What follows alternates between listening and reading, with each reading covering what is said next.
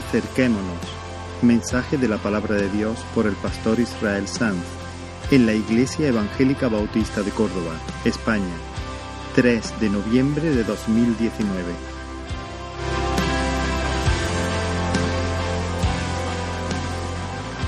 Una semana más vamos a aplazar el inicio de la serie de mensajes que queremos eh, exponer basados en el libro de Génesis, porque al celebrar hoy la mesa del Señor me sentí movido, espero que de parte del Señor, a compartir algo, pensando de forma especial en las personas más nuevas, personas que todavía no conocen la experiencia de salvación. Y estoy en este lugar con una sensación, con la sensación siguiente. He querido hacer algo muy sencillo y creo que no, no, lo he logrado. Me siento muy torpe para, para explicar estas cosas. Pero espero que el Señor pueda usarla eh, para hablar a nuestros corazones, no solamente a, a, los más nuevos o los que no han tenido todavía una experiencia con el Señor o nos visitan, sino a cada, a cada corazón. Delante de la mesa del Señor estamos conmemorando, estamos haciendo memoria de un acontecimiento pasado, la muerte de Cristo. Estamos también proclamando una experiencia presente, una experiencia de comunión, porque os recuerdo que esto no es una barricada, es una mesa para comer, es la, mesa de la familia, es la comida familiar. Y una comida eh, se propone para tener compañerismo, comunión, para celebrar los vínculos, para alegrarnos juntos. Y, y en la mesa del Señor. Y este es un pensamiento formidable. Julián nos hablaba al principio de la reunión. Siendo Dios totalmente independiente, completamente feliz en sí mismo, sin necesitar nada para, para ser más feliz, porque es imposible que Dios sea más feliz y sin embargo Él se alegra al tenernos en torno a su mesa. Una experiencia presente de comunión, de compañerismo, de amistad. Pero también esta, eh, eh, este acto eh, proclama la venida de una experiencia futura y es cuando de forma definitiva nos sentemos a la mesa en las bodas del Cordero. Nosotros estamos invitados a esas bodas porque somos la novia. Ah, estaremos ahí y, por los siglos sin fin el banquete no, no, no acabará. Viviremos en el servicio al Señor, que será el banquete, que será el servicio. Pero ante la, la, mesa del Señor y los símbolos, quiero llevaros a un pasaje, propongo leer en el capítulo 10 del libro de Hebreos, no Salmos, Hebreos. Hebreos 10. Perdón, Julián.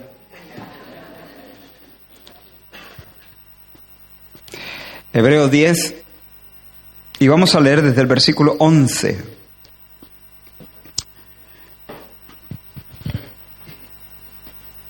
Hebreos 10, versículo 11.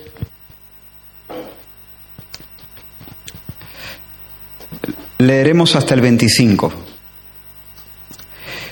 Y dice la escritura, y ciertamente todo sacerdote está día tras día ministrando y ofreciendo muchas veces los mismos sacrificios que nunca pueden quitar los pecados. Pero Cristo, habiendo ofrecido una vez para siempre un solo sacrificio por los pecados, se ha sentado a la diestra de Dios, de ahí en adelante esperando hasta que sus enemigos sean puestos por estrado de sus pies porque con una sola ofrenda hizo perfectos para siempre a los santificados. Y nos atestigua lo mismo el Espíritu Santo, porque después de haber dicho, este es el pacto que haré con ellos después de aquellos días, dice el Señor, pondré mis leyes en sus corazones y en sus mentes las escribiré, añade, y nunca más me acordaré de sus pecados y transgresiones. Pues donde hay remisión de estos, no hay más ofrenda por el pecado. Así que, hermanos, teniendo libertad para entrar en el lugar santísimo por la sangre de Jesucristo, por el camino nuevo y vivo que Él nos abrió a través del velo, esto es, de su carne. Y teniendo un gran sacerdote sobre la casa de Dios, acerquémonos con corazón sincero, en plena certidumbre de fe, purificados los corazones de mala conciencia y lavados los cuerpos con agua pura. Mantengamos firme, sin fluctuar, la profesión de nuestra esperanza, porque fiel es el que prometió. Y considerémonos unos a otros para estimularnos al amor y a las buenas obras, no dejando de congregarnos, como algunos tienen por costumbre, sino exhortándonos, y tanto más cuanto veis que aquel día se acerca. Señor, venimos delante de tu palabra santa y eficaz. Necesitamos, Señor, entender.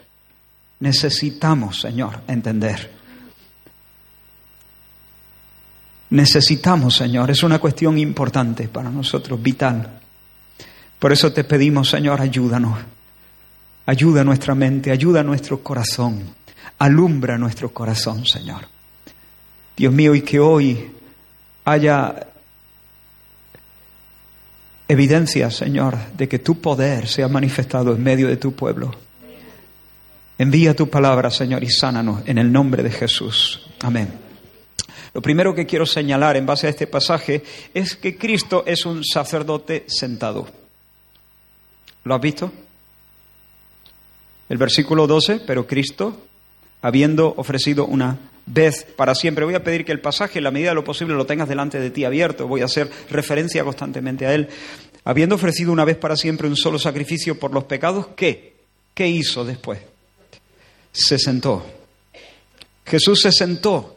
Bajo el antiguo pacto, los sacerdotes permanecían siempre de pie, no había sillas en el tabernáculo, en el desierto, no había sillas en el templo en Jerusalén, no había silla porque los sacerdotes no podían sentarse. De hecho, el, versículo 11 que hemos comenzado leyendo, el primero que hemos leído, la Biblia de las Américas lo traduce así. Y ciertamente todo sacerdote está de pie. Muchas versiones lo traducen así. Todo sacerdote está de pie día tras día ministrando y ofreciendo muchas veces los mismos sacrificios que nunca pueden quitar los pecados. Y lo que esta idea comunica es que las ofrendas que se presentaban bajo la economía del antiguo pacto, aunque cubrían de alguna manera los pecados, cubrían ceremonialmente los pecados. Eran una medida superficial, una medida en, ese sentido cosmética, era algo provisional. Todo el sistema de, de sacrificios era provisional. Hacían actos ceremonialmente a los adoradores para rendir culto al Señor, pero no solucionaba el verdadero problema. El verdadero problema era el pecado. No lograban estos sacrificios extirpar el pecado. Cubrían ceremonialmente, pero no arrancaban el pecado del alma. Todo el, sistema entonces de sacrificios era, como he dicho, provisional, superficial, como si a un leproso se le pusieran, eh, a fin de prepararlo para el culto, se le pusiera una vestidura nueva. Y ahí va el leproso con su vestido nuevo, de alguna manera apto para eh, entrar al culto, pero a cada tanto le tendríamos que proveer una camisa nueva y unas vestiduras nuevas. ¿Por qué? Porque el problema de la lepra sigue por debajo de la camisa sin ser solucionado. Las, las llagas siguen supurando su pus y su hedor. Y a los pocos minutos las nuevas vestiduras estarían otra vez cubiertas de, de, la, de la suciedad de esa enfermedad. Y tendríamos que siempre llevar una muda con nosotros para volver a vestir a esa persona. Los sacerdotes no podían sentarse porque el pecado solamente había sido tratado a nivel ceremonial, pero seguía allí, supurando, supurando desde el centro mismo del ser, supurando esa pus y ese hedor. Así que a un sacrificio debía seguirle otro sacrificio, y luego otro, y luego otro, y luego otro, y luego otro que cubriera, y una nueva muda, y una nueva cobertura, y una nueva, un nuevo sacrificio, pero nunca eran, eh, eh, nunca eran definitivos porque el problema seguía tan vigente como siempre. El pecado estaba allí, no se había removido.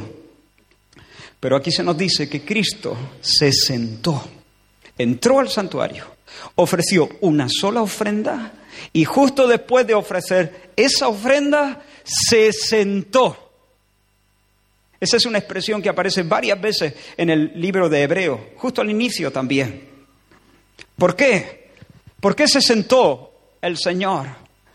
Porque la ofrenda que presentó y el ministerio sacerdotal que ejecutó no, cumplió, no, no cubrió momentáneamente y superficialmente los pecados, sino que los quitó. Con ese sacrificio y con ese ministerio, Jesús no proveyó una ropa nueva a los leprosos, extirpó la lepra la arrancó, extirpó los, males, secó la fuente de las llagas. El versículo 14 lo dice muy claro. ¿Por qué se sentó? Versículo 14, ¿lo tiene? ¿Leemos juntos? Venga. Porque con una sola ofrenda hizo perfectos para siempre a los santificados. Está claro, ¿no? Ahora bien, ¿Por qué este asunto de la perfección es tan importante? Permitidme hablarlo así, espero que no suene. ¿Por qué esta manía con la perfección? ¿Acaso no podemos ser felices con nuestras imperfecciones? ¿Qué pasa con nuestras imperfecciones? ¿Debe preocuparnos tanto no ser perfectos? Ahora, imaginaos que alguien, por una extraña mutación genética, ha nacido con sus pulmones, pero la, función de los pulmones ha sido trastornada completamente, ha sido alterada. Y esa persona que tiene sus pulmones y que ha nacido para respirar con normalidad, esa persona es incapaz de respirar oxígeno con, normalidad. Y sin embargo esos, esos, pulmones funcionan más o menos bien dentro del agua, como una especie de branquias para los peces. ¿Os ponéis en esa situación? Ha nacido con sus pulmones, son pulmones definitivamente, pero algo extraño ha pasado y la función ha sido totalmente pervertida y ahora no puede respirar con normalidad el oxígeno, sino que más bien se adapta a un medio acuático y respira como los peces. ¿Qué pasaría con alguien así? La vida de esa persona sería del todo anormal. Sería de hecho frustrante de muchas maneras. Porque su mente, la mente de ese niño o de ese joven, le pide correr al aire del día con los demás, con sus iguales. Pero debe permanecer cerca del agua, no alejarse demasiado de allí o llevarse un bidón cerca, colgando de la espalda. No sé cómo, cómo se podría hacer. Porque el aire que a otros les da vida, a él lo mata. Su piel está diseñada para el aire del día. Sus ojos, sus manos, sus piernas, todo su, cuerpo está diseñado para, para correr por el campo, bajo el cielo. Pero sus pulmones no. Sus pulmones, aunque tienen la forma, no son adecuados para respirar con normalidad. ¿Me sigue en el ejemplo? Y de hecho, su mente intuye que algo no está funcionando bien, que está desubicado que su vida es una anomalía, que, y en cierto sentido yo diría que añora la vida que desconoce. La desconoce, nunca ha vivido así, pero la añora de alguna manera porque intuye que, que algo no está bien, no está en su sitio, no está funcionando como debiera funcionar. Mira el versículo 19 un momento. Así que hermanos, teniendo libertad para entrar en el lugar santísimo, el lugar santísimo, el lugar santísimo. Ahora, cuando Dios nos creó, hermano, lo hizo de tal manera que pudiéramos habitar en la atmósfera de su presencia. Nuestros pulmones espirituales, los pulmones espirituales de cada criatura, de cada ser humano, quien quiera que sea, están diseñados, tienen ese diseño, tienen un diseño para soportar y adaptarse y ser completamente adecuados al peso de su gloria y al peso de su santidad. Y cuando Dios diseñó a nuestros padres, los hizo así, y ellos experimentaron eso, la presencia de Dios. la presencia de Dios. Esa es la atmósfera en la que nosotros eh, somos llamados a vivir. Es, esa es la experiencia que todos nosotros somos llamados a tener, la presencia de Dios. Y en la presencia de Dios la existencia es más que existencia.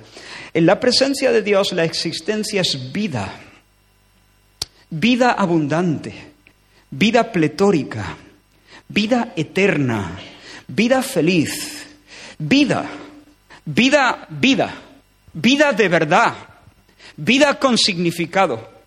Lo demás, fuera de la presencia de Dios, la vida es existencia, más o menos llevadera, pero no es vida en el pleno sentido del término vida. El Salmo 21 dice, el rey hablando de sí mismo a Dios, porque lo has bendecido, es decir, el rey dice, has bendecido al rey para siempre. Has bendecido al rey, en otras palabras, me has bendecido para siempre. Y uno se pregunta, ¿y cómo? ¿Cómo te ha dado? ¿En qué consiste esa perpetua bendición? ¿En qué consiste esa gran bendición? Mira cómo sigue el versículo. Lo has bendecido para siempre. Lo, lo llenaste. No te pierdas ninguna palabra. Llenaste. Lo llenaste de alegría con tu presencia lo llenaste de alegría con tu presencia. Esa es la bendición cabal, esa es la bendición eterna, esa es la atmósfera, el ambiente, el terreno de, de, la gracia, de la alegría, del placer, del significado, del descanso, del gozo. ¿Cuál es? La presencia de Dios. Otro versículo, me mostrarás la senda de la vida. ¿Y de qué va la vida, eh, hermanos salmistas? En tu presencia hay plenitud de gozo. Mira cómo, cómo se conectan estos pensamientos. Me mostrarás la senda de la vida, que no es otra cosa que la existencia perpetua en tu presencia. Vida es vivir en la presencia de Dios, experimentar, la, respirar el aire de la presencia de Dios, sentir el peso de su gloria, vivir en el ambiente de su santidad, bajo la luz de su rostro, bajo la sonrisa de Dios. En tu presencia hay plenitud de gozo y allí, en la presencia del Santísimo, hay abundancia, no abundancia, plenitud, plenitud de gozo, delicias a su lado, a su derecha, para siempre. Pero el pecado nos arruinó. Una extraña mutación ocurrió en nuestra alma y el aire limpio de la presencia de Dios se nos hizo irrespirable. La luz de su rostro se nos hizo insoportable. Hermanos, la presencia amable de Dios, bajo la cual nuestros padres se recrearon, se convirtió en una amenaza. Yo sé que he hablado mucho de esto, pero no me canso de repetirlo. Quiero ir al meollo de las cosas. La presencia amable de Dios, bajo la cual se recrearon nuestros padres, se convirtió en una amenaza para nosotros, para ellos y para todos sus hijos. Hermanos, el fuego es amable para el oro. Porque lo único que hace es purificarlo. No lo devora, no lo extingue.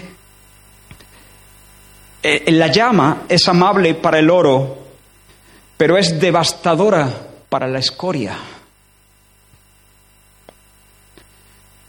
El oro no debe temer, la escoria sí. La llama no asusta a otra llama. De hecho, pueden danzar juntas. Y en el fuego las llamas pueden encontrarse no, no, no hay nada amenazante en una llama hacia otra llama. Pero para la estopa, la llama es peligrosa, peligrosísima. Porque la consume, la devora. Hermanos, el santo Dios siguió siendo el manantial de la vida, el manantial de las delicias, Su presencia siguió siendo la fuente de todo bien verdadero, de todo bien perdurable. Pero con estos pulmones profanos no podemos respirar en el ambiente del Santísimo. No podemos estar en la presencia de Dios. Nos devoraría porque nuestro Dios, que es fuego consumidor, y no queremos que sea otra cosa, consumiría la escoria. Y hay escoria en nuestros, en nuestros pulmones, en nuestra vida. De hecho, nuestra vida sin Cristo es escoria. Y espero que nadie tome esto como un insulto grosero, eh, sino en relación al ejemplo que estoy poniendo con el fuego y la escoria, o sea, con el oro y la escoria. Tenemos un corazón torcido, un corazón malo de incredulidad, dice la Escritura, un corazón rebelde, un corazón dividido, un corazón lleno de caretas e hipocresías. No tenemos un corazón sincero, no tenemos un corazón recto para con Dios. Por naturaleza me estoy refiriendo, como hijos de Adán, venimos defectuosos. Una extraña mutación en nuestra alma nos imposibilita, nos hace totalmente inadecuados para estar en la presencia de Dios, para estar en el único lugar donde podemos experimentar la vida. La vida está ahí, pero si me acerco, me achicharro. Allí están las delicias. Allí está el descanso, allí está el significado. Mis pulmones fueron hechos para respirar ese aire. Allí está la verdadera vida. Todo lo demás es destierro, desierto, exilio. Todo lo demás es frustrante. Todo lo demás es andar con un palo en la rueda. Todo lo demás es ser un pez fuera del, del agua. Todo lo demás es ser un chivo en el garaje. Allí está la plenitud, el descanso, la dicha, las delicias. Y sin embargo, no soy apto para respirar el ambiente. Si me arrimo, si respiro ese ambiente, caeré muerto, porque nuestro Dios es llama consumidora. ¿Recuerdas a Moisés? Dios se le apareció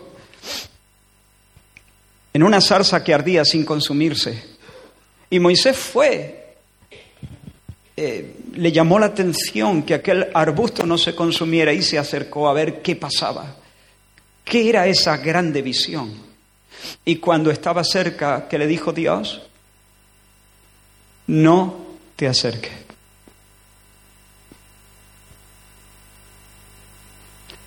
Cuidado conmigo. Cuidadito conmigo. Dios no está diciendo no te acerques porque Moisés paso de ti, no te arrime a mí, yo no quiero saber nada de ti, eh, yo prefiero estar solo, yo no quiero contacto con nadie. Dios no está diciendo eso. Le está diciendo eso porque es la estopa acercándose al fuego. Porque Moisés no viene, porque Moisés no, no tiene no está apto, no es, no es capaz de habitar con el fuego consumidor. No te acerques, quita el, el calzado de tus pies, porque el territorio que estás pisando es un territorio santo. Estás penetrando, si se me permite esta, esta expresión, aunque todavía no estaba en pie el tabernáculo, estás entrando en el Santísimo, Moisés. Estás pisando una tierra sagrada. Y en este medio ambiente tú no puedes permanecer de pie. No puedes permanecer de pie. Mantente a la distancia. ¿Recuerdas cuando Dios, unos años, un tiempo después, no unos, no unos años, Moisés va a Egipto, eh, saca a Israel con mano fuerte, bueno, Dios con mano fuerte saca por medio de Moisés al pueblo debajo el yugo de Faraón, el pueblo se reúne a los pies del monte Sinaí y Dios desciende sobre la montaña para entregarles su ley allí al pueblo. ¿Y recuerdas cuando Dios se manifestó en el monte Sinaí? Él puso límites cercó el monte para que nadie, ninguna persona, pisara el monte. Si alguna persona pisaba el monte, sería consumida, sería muerta. Y de nuevo, no es que Dios sea un Dios antipático que no quiere cuentas con nadie, es que Dios es un Dios santo. Y cuando Él se sienta sobre la montaña, toda la montaña es el lugar santísimo. Y no tenemos aptitudes, no tenemos pulmones para respirar el ambiente que necesitamos respirar. Por una parte, necesitamos la presencia de Dios. Es nuestra gran necesidad. Necesitamos la presencia de Dios. Y por otra parte, es lo que más nos amenaza. La buena noticia es que Dios es fuego. La mala noticia es que Dios es fuego. La buena noticia es que Dios es bueno. La mala noticia es que Dios es bueno. No estoy jugando. El hecho de que Dios sea bueno es una gran noticia, es una maravilla. Pero el hecho de que Dios sea bueno es una gran amenaza también en un sentido. Porque Dios no puede mutar, ni puede mirar lo perverso y agradarse de ello. Por eso no te acerques. Hermanos, el fuego de su bondad pura el fuego de su bondad pura es una atmósfera irrespirable, peligrosa para aquellos que no son oro, sino que son escoria. El punto es que Él es perfecto y nosotros no. Y la presencia que necesitamos para experimentar la verdadera vida nos mataría. Porque no somos adecuados. Su santidad nos devoraría. Y durante un tiempo, bajo el, el antiguo pacto, Dios hizo lo siguiente. Él, queriendo mostrar su intención, sus buenas intenciones, queriendo mostrar su corazón y sus propósitos para con el hombre, Él se vino a vivir al centro. En un principio, al centro del pueblo, al centro del campamento, Él hizo que Moisés erigiera una tienda, un tabernáculo. Y Él puso, Dios se mudó allí. Dios puso de alguna manera su tienda, su tabernáculo, su tienda de campaña en medio del campamento de los hombres. Y eso es maravilloso, hermano. Pero Dios lo hizo con sumo cuidado. ¿Por qué? Porque el fuego puede devorar la estopa. Y entonces, ¿qué hizo Dios? Él pidió que se le hiciera una pequeña habitación. Y esto todo es figura, hermano. Dios es espíritu. Dios no puede vivir. Dios no habita en templos hechos por la mano humana. ¿Se entiende? ¿no? Pero, pero para manifestar este, este, e, e, esta intención de Dios, Él hizo que hicieran una pequeña habitación de, de seis por seis. Y allí en medio hizo poner el arca, un pequeño mueble cubierto por una tapa llamada propiciatorio que tenía dos querubines encima mirándose las caras entre ellos, y entre los querubines que tenían las alas extendidas, el uno hacia el otro y el otro hacia el uno, la Shekinah o la gloria de Dios se manifestaba. Dios se sentaba allí, en el trono del arca, en una habitación de seis por seis. Y de alguna manera Dios estaba comunicando, yo quiero vivir en medio del pueblo. Yo quiero que, que las personas puedan estar en mi presencia, respirar el ambiente de mi gloria y experimentar verdaderamente la vida. Pero de momento, de momento se tienen que conformar con tenerme detrás de la pared. Dios hizo que ese lugar fuera inaccesible puso un velo, unas cortinas espesas, que nadie piense en un, unas cortinas espesas de pieles de animales. Y Dios siempre estaba detrás del velo. Dios siempre estaba detrás de la pared. El velo venía a ser una pared. Imagínate la escena. Dios está allí, Dios está cerca, Dios ha venido, Dios está tabernaculando con nosotros, Dios ha puesto su tienda de campaña en nuestro barrio, pero Todavía no podemos. Es inaccesible solamente una persona en todo el mundo, una sola vez al año, y haciendo un aparatoso ritual de purificación, podía entrar un rato al lugar santísimo. El escritor de Hebreos dice, esto era así para indicar que todavía no se había revelado el camino hacia el lugar santísimo.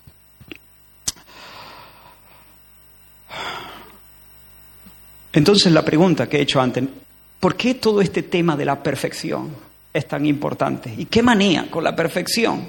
Y es que no podemos ser felices con ciertas imperfecciones. No. No.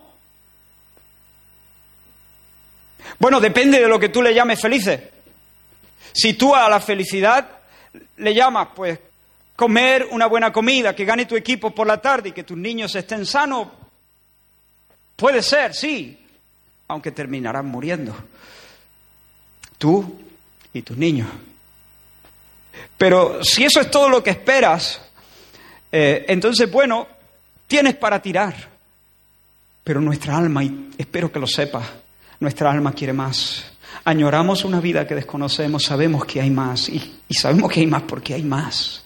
Hay una intuición muy pura que el Señor ha puesto dentro de nuestros tuétanos, nuestra alma lo sabe que hay más porque hay más. Debe haber una vida que es más que la existencia que experimento y la hay. Y esa vida se experimenta en la presencia de Dios, en la presencia de Dios. Por eso es una tragedia no ser perfectos, porque con estos pulmones profanos no podemos respirar el aire del lugar donde necesitamos estar para experimentar verdadera dicha. Necesitamos a Dios, necesitamos comulgar con Él es decir, tener comunión con Él, tener compañerismo con Él, pero somos totalmente inadecuados para acercarnos. Pero nuestro texto dice que Jesús con un solo sacrificio hizo perfectos para siempre a los santificados. ¿Qué significa esta frase? Hizo perfectos para siempre. Básicamente quiere decir que se nos ha acondicionado para respirar el aire del Santísimo. Eso es lo que quiere decir. Lo que quiere decir es que al tratar con el pecado de manera eficaz, Cristo ha quitado, ha arrancado, ha extirpado lo que impedía la comunión con el Dios que tiene una santidad devoradora. En virtud de esa ofrenda por el pecado, ahora sí, ahora podemos entrar al terreno de las delicias, al lugar de la alegría, los sacerdotes antiguos ofrecían miles de sacrificios por los pecados, pero Dios seguía estando tras la pared. ¿Por qué? Porque aunque ceremonialmente eran capacitados, el pecado seguía allí. Los pulmones seguían siendo profanos, no podían vivir en ese ambiente. La sangre de los corderos no resolvía el problema, pero Cristo presentó una ofrenda definitiva y eficaz. ¿Cuál? ¿Qué ofrenda? Mira el versículo 19 otra vez. Así que hermanos, teniendo libertad para entrar en el lugar santísimo, el lugar de la felicidad, el lugar de la presencia de Dios, la atmósfera donde somos felices, libres, teniendo libertad para entrar en el lugar santísimo por la sangre de Jesucristo. Ahí está. Así que Jesús no solamente fue el sacerdote que ofreció, fue la víctima ofrecida. Él fue el sacerdote, pero él también fue la víctima. Y aquí la sangre significa la vida. Aquí la sangre no es solamente que Jesús dio su sangre literal, la dio literalmente, pero la sangre representa la vida entera, el sacrificio de sí mismo, de su propia vida. Sobre el Gólgota, hermanos, Jesús fue el Cordero de Dios el portador de los pecados, el chivo expiatorio, la víctima inocente que muere como sustituto de los pecadores. Hermanos, había un Dios ofendido, había un castigo pendiente, había un pecador culpable y torcido que no podía respirar el ambiente que necesitaba respirar. Y Jesús ocupó su lugar en la cruz del Calvario. Y mientras las tinieblas cubrieron la tierra, a Jesús se le fue el aire. De alguna manera, Jesús siempre había vivido en el Santísimo. Jesús siempre había experimentado la, la presencia de Dios de una manera total, limpia. Jesús siempre había sido una llama danzando con la llama. Jesús siempre lo había experimentado mientras comía del pecho de su madre, mientras jugaba con los vecinos en Nazaret, mientras eh, trabajaba en el taller de José, mientras predicaba en, la, en las laderas de Judea. Jesús siempre había experimentado. Él, sí tenía pulmones, no profanos. Él sí podía respirar. y, estaba totalmente adecuado al peso de, su, de la santidad de Dios y de la gloria de Dios, pero en un momento sobre la cruz. Fue, la Biblia dice que descendió em, a los infiernos. En la cruz del Calvario Jesús descendió a lo más bajo y allí dejó de experimentar, fue ahí cuando gritó, Dios mío, Dios mío, ¿por qué me has desamparado? Y me imagino a Jesús como si fuese un pez fuera del agua dando bocanadas porque en ese momento fue tratado como un pecador. Él podía, de alguna manera, eh, respirar perfectamente, porque allí, muriendo por los pecadores, Él nunca pecó. Él fue tratado como un pecador, pero Él nunca tuvo pulmones profanos. Y sin embargo, tuvo la experiencia de no poder respirar el ambiente del Santísimo. ¿Para qué?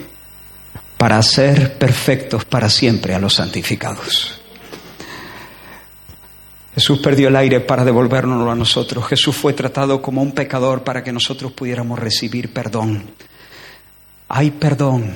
La deuda es saldada, la culpa es quitada, la maldición es revocada. Escucha de nuevo el testimonio del Espíritu Santo, versículo 15, nos atestigua lo mismo el Espíritu Santo, porque después de haber dicho, este es el pacto que haré con ellos después de aquellos días, dice el Señor, pondré mis leyes en sus corazones y en sus mentes los escribiré, añade, y nunca más me acordaré de sus pecados y transgresiones, pues donde hay remisión de estos, o perdón de estos, no hay más ofrenda por el pecado. Remisión completa, hermanos. Perdón absoluto de todos los pecados.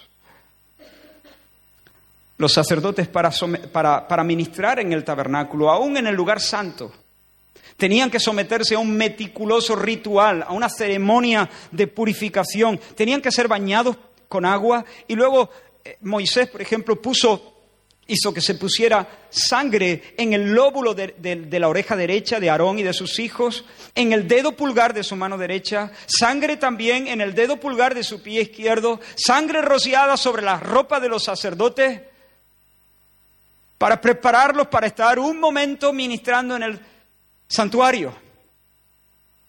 Pero aquí se nos habla de una conciencia purificada, vuestras conciencias. Dice, purificado vuestro, ¿cómo dice el, el, perdón? Se me ha ido. En el versículo 22, acerquémonos con corazón sincero, en plena certidumbre de fe, purificados los corazones de mala conciencia. Literalmente esta frase se podría leer rociados eh, vuestros corazones de malas conciencias.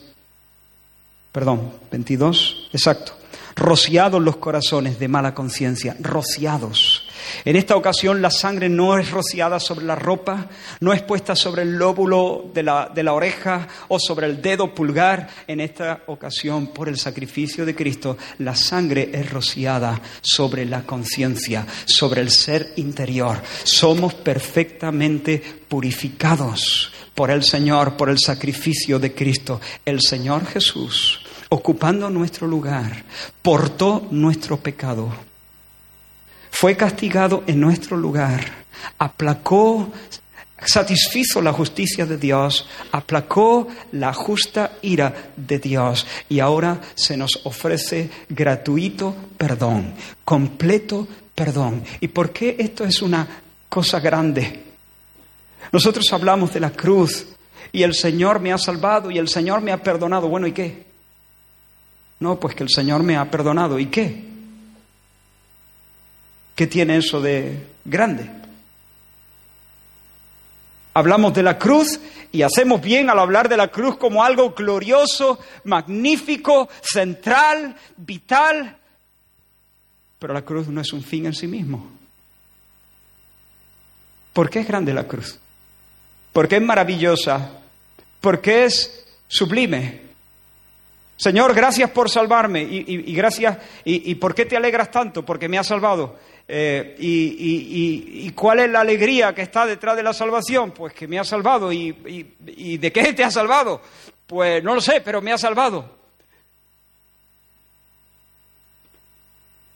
La cruz, el sacrificio, el perdón de pecados, la remisión de todos, es para llevarnos a un lugar que se llama salvación, que se llama vida eterna, que se llama comunión con Dios, que se llama conocimiento de Dios, que se llama comulgar con Dios, que se llama respirar el aire del Santísimo, por así decirlo.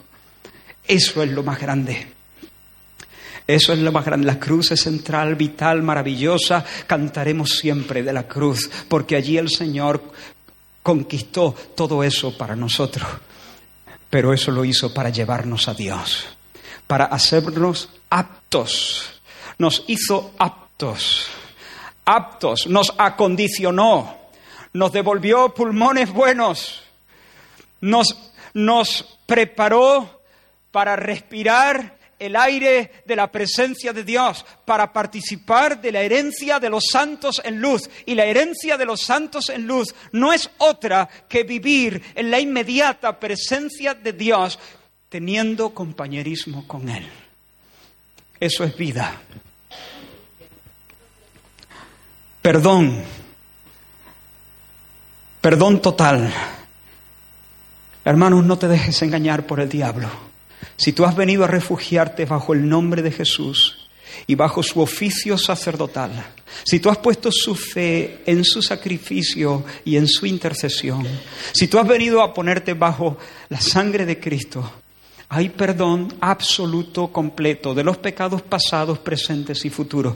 Perdón total. Ya no hay más ofrenda por el pecado porque la remisión ha sido total. Dios te dice, ¿de qué pecados me hablas? Señor, no puedo entrar al Santísimo porque hay pecado. El Señor dice, no me acordaré nunca más de tus pecados. Si es verdad que en la vida cristiana nosotros nos ensuciamos y pecamos y confesamos, pero en un sentido esos pecados nunca nos privan de comulgar con Dios, de estar en el lugar santísimo, de tener compañerismo con el Padre a través del Hijo en el poder del Espíritu Santo. Nunca jamás. En ese sentido Dios nos dice, no sé de qué pecado yo me comprometí a olvidar tus pecados para siempre, sepultarlos bajo el mar y no traerlos nunca más a memoria. Por lo tanto, justificados por la fe, declarados justos por boca de Dios, tenemos paz con Dios. Paz con Dios. No dejes que el diablo te engañe. pero no solamente, hermanos, no solamente hay remisión de pecado, no solamente perdón de pecado, sino es que hay algo más precioso, por cierto, es que se opera en nosotros un cambio interior. Porque yo puedo perdonar a alguien sin cambiarlo. Dios nos podría haber perdonado, pero sin habernos transformado. Pero resulta que Dios no solamente nos perdona en virtud de la obra de Cristo, sino que nos transforma. ¿Dónde vemos esto? En el mismo versículo 15. El Espíritu atestigua, nos atestigua lo mismo el Espíritu Santo, porque después de haber dicho, este es el pacto que haré con ellos después de aquellos días, dice el Señor, dos puntos. ¿Cuál es el pacto? ¿Cuáles son las promesas del Señor?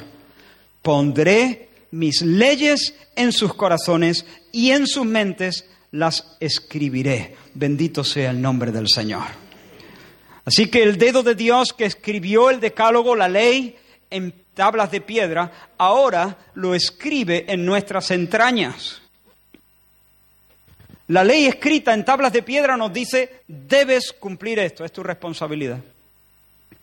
Pero cuando ese código se escribe en nuestra mente, Cuando ese código se graba en nuestro corazón por el Espíritu de Dios, entonces hacer lo que Dios manda ya no es un deber, es un placer. Hay luchas porque tenemos una naturaleza que todavía tiene suciedad.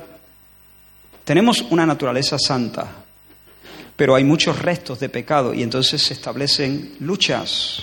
¿no? Vemos los restos del viejo, de, lo que solía, de lo que era antes, dándome tirones hacia diferentes sitios. Pero en el fondo, en realidad, mi mente es nueva. Tengo la mente de Cristo. Mi corazón es nuevo. No es que se me ha metido otro corazón y tengo dos es que se me ha quitado el anterior, que era de piedra, duro, insensible, torcido, insincero, lleno de caretas e hipocresías, como he dicho antes, y se me ha dado un corazón de carne, sensible. Sí, hay restos de pecado todavía, pero ahora no, no, no veo la, la, voluntad del Señor como un debes que, que me coarta la libertad, que me oprime, que resulta ser una especie de camisa de fuerza que hace que mi vida sea gris, sino que ahora puedo decir, oh, cuánto amo yo tu ley. Ahora puedo decir que todo el día es ella mi meditación. Ahora puedo decir, el hacer tu voluntad, oh Dios mío, me ha agradado. ¿Por qué? Porque aquella ley que estaba escrita en una tabla de piedra, ahora el Señor la ha grabado en el interior. Y ahora no solamente debo, sino que quiero y puedo. Debo, quiero y puedo. Y como quiero y puedo, el deber como que se difumina para, para ser sencillamente placer, para ser lo que me llena, lo que me satisface mi comida es hacer la voluntad del Señor. Así que, en virtud del sacrificio de Cristo, el Señor perdona los pecados. Ya no hay culpa y ya no hay maldición, ya no hay castigo pendiente, ya no hay castigo pendiente, ya no hay culpa. El Señor nos mira, no ve pecado. El Señor nos mira, no, no, no dice, me debes una. No, hay paz, paz, ha habido perfecta reconciliación. Pero es que además nos mira y ve y huele a hijo, que lleva el código y el ADN de papá, que tiene la mente del hijo, que tiene un corazón de hijo, que tiene inclinaciones de hijo, que ha nacido de nuevo y por lo tanto su alma está ha sido reorientada completamente, está orientada hacia Dios. Peca, sí, tiene lucha, sí, pero su alma, en lo más básico de su ser, su alma está apuntando al norte de la gloria de Dios. Y de esa manera, hermanos, perdonándonos todos nuestros pecados y soplando esa nueva naturaleza, dándonos esa nueva mente o ese nuevo corazón, escribiendo su ley en nuestra mente y en nuestro corazón, el Señor nos adecua, nos adapta, nos prepara nos acondiciona para la vida, para conocer a Dios, para caminar con Él al aire del día, para conversar. Y eso es lo más grande. Ya no hay deuda y ya no hay rebeldía.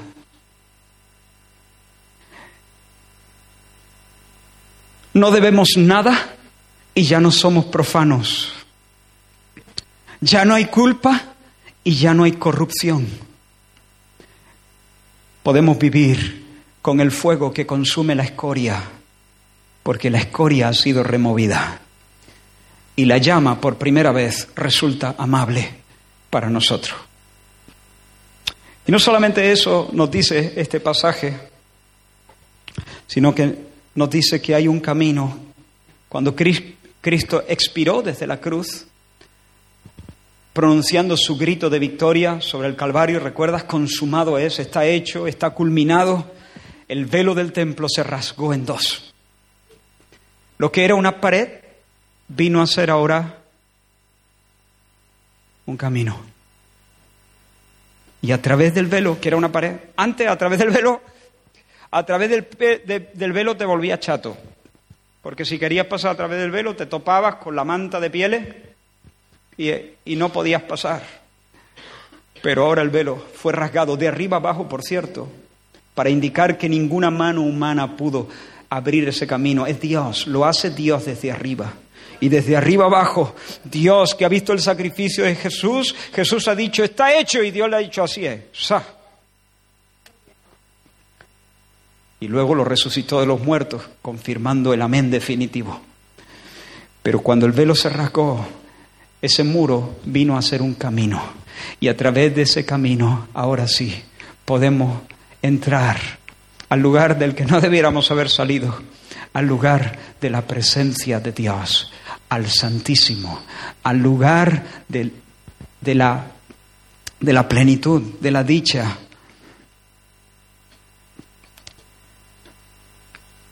Y si nos estamos allí dentro y si pasamos al velo, entramos al lugar santísimo, ah, y sí, es verdad, ya tenemos pulmones para respirar este ambiente y podemos vivir aquí en comunión, en compañerismo con Dios, pero ¿y si Dios en algún momento recuerda nuestros pecados pasados?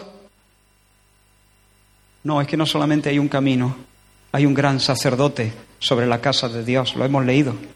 Hay un gran sacerdote sobre la casa, y, y aquí al decir casa, que nadie esté pensando en un edificio, la casa es la familia.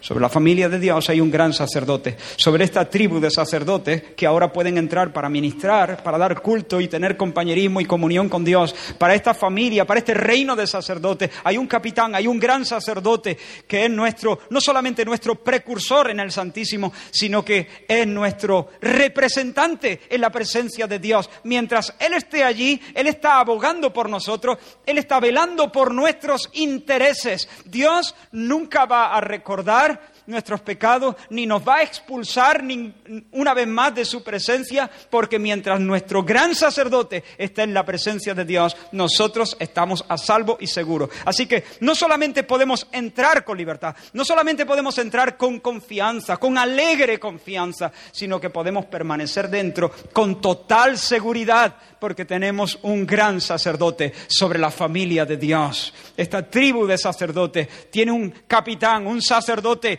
sumo sacerdote según el orden de Melquisedec, como dice el escritor de Hebreo, sin principio de día, sin final de día, totalmente independiente, sin genealogía.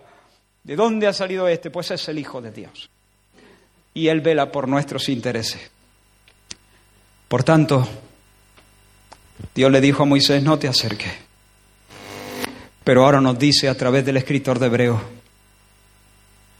acerquémonos acerquémonos, acerquémonos con un corazón sincero. ¿Por qué? Porque tenemos un corazón sincero. Se nos ha dado un nuevo corazón. Un corazón en el que ha sido escrita la ley del Señor. Un corazón veraz, un corazón verdadero. Ya no es un corazón de mil caretas y de mil hipocresías. Ahora es un corazón ¿Recuerdas cuando, cuando Pedro se encontró con Simón, el mago, que quería comprar el don de Dios con dinero y le ofreció, le ofreció al apóstol dinero para comprar eso, para que yo también pueda hacer esas cosas? Recuerda lo que Pedro le dijo, tu dinero perezca contigo. Porque has pensado que el don de, de Dios se obtiene con dinero. No tienes tu parte ni suerte en este asunto porque tu corazón no es recto delante de Dios. Tu corazón no es recto, por lo tanto no tienes parte ni suerte. Pero ahora nuestro corazón es recto, porque el Señor con su dedo santo ha escrito su ley en nuestro corazón y en nuestra mente. Ahora tenemos un corazón recto, ahora tenemos un corazón sincero, ahora tenemos un corazón verdadero por la gracia de Dios y por lo tanto tenemos parte y tenemos suerte. Nosotros podemos estar en el lugar santísimo. Acerquémonos pues con un corazón sincero tal cual nos lo ha dado el Señor. Tenemos una conciencia purificada.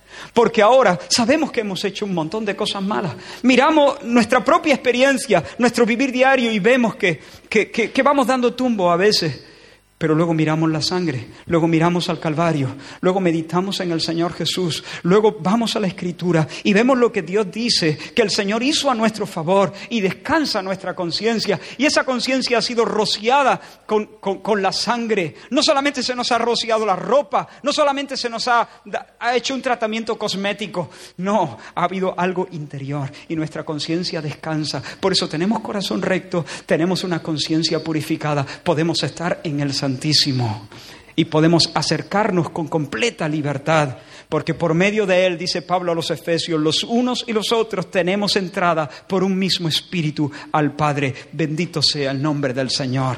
Y estoy terminando. Acerquémonos, hermano. Esta es la gran cosa. Esta es la herencia de los hijos de Dios. Esta es la gran bendición. Este es el top. La cruz fue para esto. El sacrificio de Cristo fue para esto.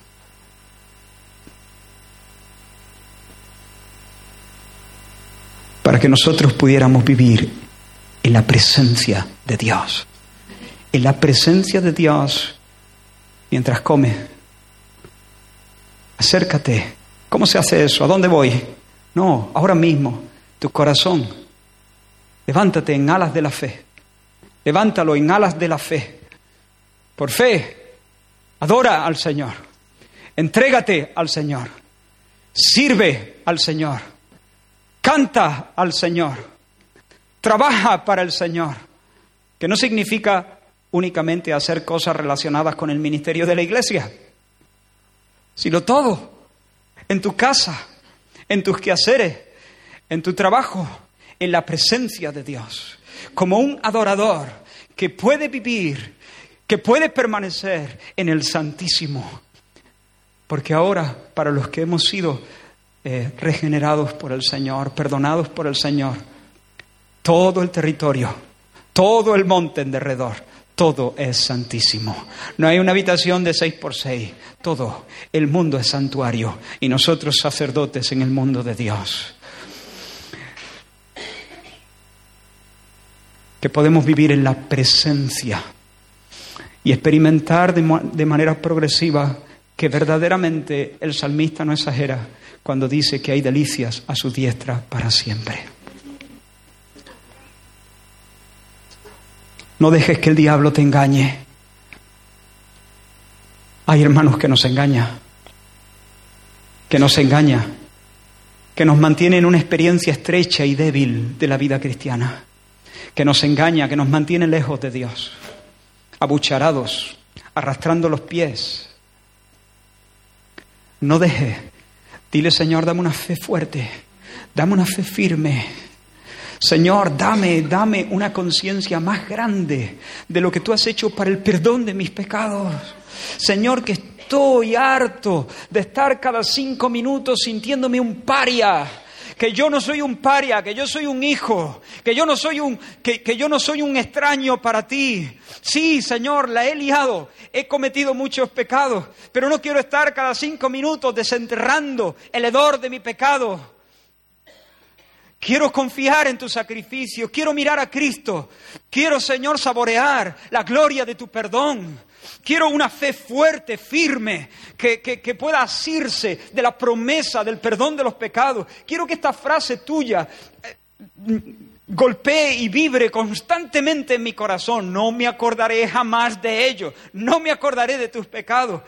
Quiero, Señor, asirme de esa verdad, de que tú, aunque todavía veo tantas imperfecciones, aunque todavía hay tanto trabajo que hacer en mí, quiero, Señor, asirme de la verdad de que tú ya has escrito tu ley en mi corazón y en mi mente, en virtud del sacrificio de Cristo, de que esa operación bendita y sobrenatural y misteriosa del Espíritu Santo ha sido hecha en mí.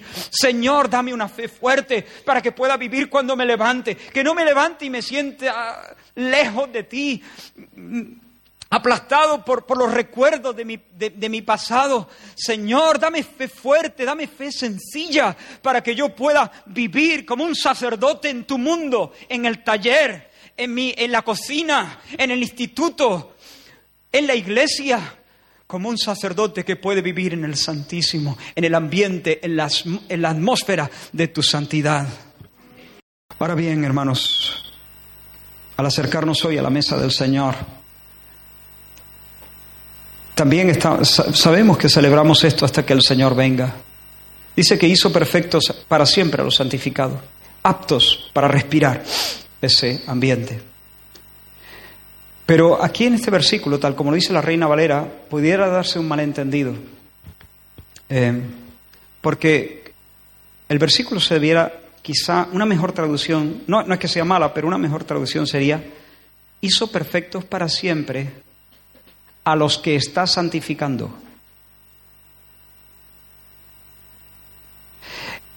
En otras palabras, hizo perfectos para siempre a los que está perfeccionando. Ser perfectos significa ser adecuados para tener comunión con Dios, pero no significa que no hay ninguna tacha y ninguna tara. En ese sentido, la obra no está acabada. Acabará cuando el Rey venga. Cuando el Rey Jesús venga y le veamos cara a cara. Entonces seremos transformados. Ahora estamos siendo transformados a la imagen de su Hijo, como Julián compartía la semana pasada. Estamos siendo transformados de gloria en gloria, de forma progresiva, gradual, de gloria en gloria. Pero cuando Él venga, de una manera definitiva, seremos tal como Él es, porque le veremos y le conoceremos tal y como somos conocidos. Ahora entonces sí, la obra será completa, la obra será cabal. De momento, a los ojos de Dios, ya tenemos todo lo necesario para desenvolvernos en su presencia, sin ser consumidos. Pero por otra parte, Él está llevándonos hacia la perfección, santificándonos, moldeando, forjando la imagen de su Hijo en nosotros. Y ese día se acerca, hermanos. Y mientras ese día se acerca, tenemos que mantenernos firmes, sin fluctuar en esa esperanza. El Rey viene, la salvación está por manifestarse de una manera plena. Y tenemos que, permanecer en esa profesión, en esa confesión de esa esperanza, confesándola en el santuario íntimo de nuestro corazón, confesándola delante de los santos en medio de la iglesia y confesándola delante de un mundo que mira. Pero no solamente eso, tenemos que ser conscientes de que este sacrificio de Cristo, esta sangre nos ha vinculado. Somos hermanos, el escritor de Hebreos dice así que hermanos, teniendo libertad, somos hermanos, estamos vinculados. Y en esta relación con el Señor, esta relación vertical con el Señor, nosotros encontramos fuerzas para luego tener una, mantener una relación horizontal con los otros. Mantenemos firme sin fluctuar la confesión de nuestra esperanza, pero también nos sentimos responsables los unos de los otros. Y entonces nos sentimos la, el deseo y el deber de cuidarnos unos a otros, estimulándonos, animándonos, desafiándonos unos a otros al amor y a las buenas obras. Y quiero terminar, hermano, destacando un detalle más. Dije que Jesús se había sentado a la diestra de Dios. Jesús es un sacerdote sentado. Pero un sacerdote sentado a la diestra de Dios no es solamente un sacerdote. Es un rey. Porque sentarse en ese sitio es sentarse en el trono. Sentarse a la diestra de Dios es mandar. Nosotros no solamente tenemos en Jesús un sacerdote, tenemos un sacerdote real, un rey, rey de justicia, rey de paz, como Melquisedec, un rey. Y dice que ese sacerdote rey se ha sentado y está en espera de que sus enemigos sean puestos por escabel de sus pies, por estrado de sus pies. ¿Quiénes son sus enemigos? Porque es importante que mencione esto. ¿Quiénes son sus enemigos? Porque algunos pudieran pensar, ah, pero yo enemigo, amigo, amigo no soy, pero enemigo tampoco. Jesús dijo en una ocasión, vosotros sois mis amigos si hacéis lo que yo os mando. Y uno pudiera pensar, bueno, no vea, ¿no? Que O sea, que si no hago lo que, lo que tú mandas, no soy tu amigo, pero eso no es una amistad. Exacto, si no haces lo que el Señor manda, no eres su amigo, no le amas. Pero esto es muy fácil de entender, hermano. Si mi esposa Damaris me dice, tú me amas si permaneces fiel a mí y no miras a otras mujeres. E, es, es lógico de entender, ¿verdad? ¿Por qué? Porque ella es mi esposa. Y es lógico que una esposa pida la fidelidad de su cónyuge que se la prometió delante de Dios y de muchos testigos. En la relación que nos vincula, es lógico que nos seamos fieles el uno al otro. Si Jesús es rey, no, yo, no le puedo decir a, a Damaris, vale, yo soy tu esposo, pero yo te amo sin serte fiel. No, porque eso no respondería al vínculo que nos une. Lo apropiado es ser fiel por cuanto es mi esposa. Si Jesús es rey, yo no le puedo decir, eh Jesús, yo soy tu amigo y te amo. Que es lo mismo, ¿no? Yo, yo soy tu amigo y te amo, pero yo no hago lo que tú dices. No, eso no es apropiado a la relación, porque no, son, no es la relación entre dos iguales, es la relación entre el rey y el súbdito. Si yo no hago lo que el rey dice, no puedo decir que le amo. Es decir, no soy su amigo, es decir, soy su enemigo. ¿Quiénes son los enemigos del rey que ahora mismo está sentado esperando a que todos sus enemigos sean puestos por estrado de sus pies?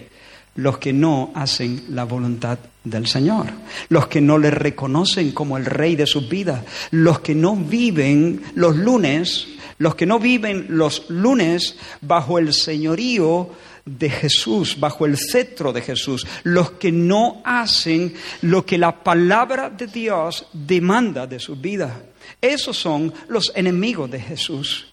Y hoy, hoy, ahora mismo, el rey, ahora mismo está sentado a la diestra de la majestad de las alturas y reina, y él es rey. Y él está esperando a que sus enemigos vengan a sus pies. Hay dos maneras de hacerlo. Hay una forma voluntaria hay una forma de decir voluntariamente, Señor, qué locura, qué clase de vida he estado viviendo, no te he amado, he sido un religioso, pero, pero no te he amado, no he sido tu amigo, pero me arrepiento profundamente de no haber reconocido tus derechos sobre mí y me pongo a tus pies voluntariamente. A esos el Señor los salva perdonando sus pecados y dándoles herencia con los santificados, es decir, un lugar bajo la sombra de Dios, un lugar en el santuario, en el Santísimo, en comunión con Dios. Pero la otra manera es un poco más desagradable, la otra manera es venir a los pies del Señor forzosamente, bajo el imperativo legal de Dios cuando Jesucristo venga como el Rey verdadero. En ese momento no habrá lugar para entregarse voluntariamente. En ese momento Dios doblará las rodillas de todos de un golpe Yo quiero preguntarte, ¿es Jesús tu rey? Si no es tu rey, tampoco es tu gran sacerdote. Si Jesús no es tu rey, tampoco su sangre te ha limpiado de todo pecado. A Jesús no lo podemos dividir, no podemos comprar la mitad. No podemos quedarnos con un Jesús que nos salva, pero no con un Jesús que nos, que, nos gobierna. No podemos decir, bueno, de momento que Jesús sea mi Salvador y mañana miraré esto del el señorío de Cristo. Sí, seguramente tendré que hacer algo al respecto, pero eso mañana. De momento Jesús es mi Salvador. No, si Jesús no es tu Salvador, entonces, o sea, si Jesús no es tu Señor, entonces no es tu Salvador. Si Jesús no es tu Rey, tampoco es tu sacerdote o las dos o una. Y yo quiero invitarte en esta mañana, para terminar, a que voluntariamente hoy, me da igual si eres evangélico, religioso de toda la vida, me da igual si sabes la Biblia de memoria, me da igual si... Da igual, la pregunta es, ¿estás viviendo bajo el señorío de Cristo? No de un modo perfecto, porque eso de este lado de la eternidad es imposible, pero de un modo verdadero, sincero. Has depuesto tus armas y has dicho, Señor, lo que tú digas, cuando tú digas, donde tú digas, tú eres el rey sobre mi corazón. Yo soy tu siervo, estoy a tu servicio, mi vida, mis posesiones, todo cuanto tengo o pudiera tener es tuyo. Si tú me dices derecha, será a la derecha. Si tú me dices izquierda, será a la izquierda. Ni mi mujer, ni mis hijos, ni mi familia, ni mi nombre, ni mi profesión, ni mi comodidad, ni ninguna otra cosa se impondrá entre tú y yo. Lo que tú digas cuando tú quieras. Estoy en tus manos, soy tu siervo. Si tú no has hecho eso, entonces no conoces el perdón verdadero de los pecados no conoces lo que es tener pulmones para respirar el aire del Santísimo. Pero si tú te pones voluntariamente hoy a los pies de Jesús, crees que Él es el Cordero de Dios que pagó tu culpa y por tus pecados en la cruz, y que Él es el Rey que tiene derecho a gobernarte, si crees que Él es el Rey bueno, que si te gobierna te irá bien, porque Él te ama, entonces experimentarás perdón de pecados y herencia con los santificados. Vamos a orar, vamos a cantar un canto. Y mientras, y mientras lo hacemos, te invito a responder a esta palabra.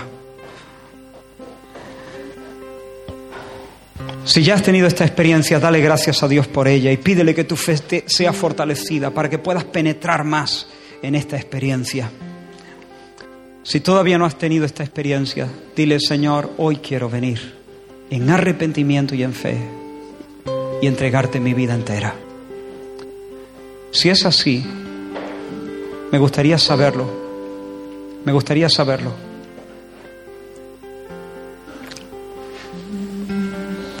Te puede costar todo, ¿eh? Te puede costar todo. Dios te puede pedir cualquier cosa. Pero no tengas miedo, Él te ama. Él te ama, Él no te va a hacer daño en ese sentido. Vamos a cantar.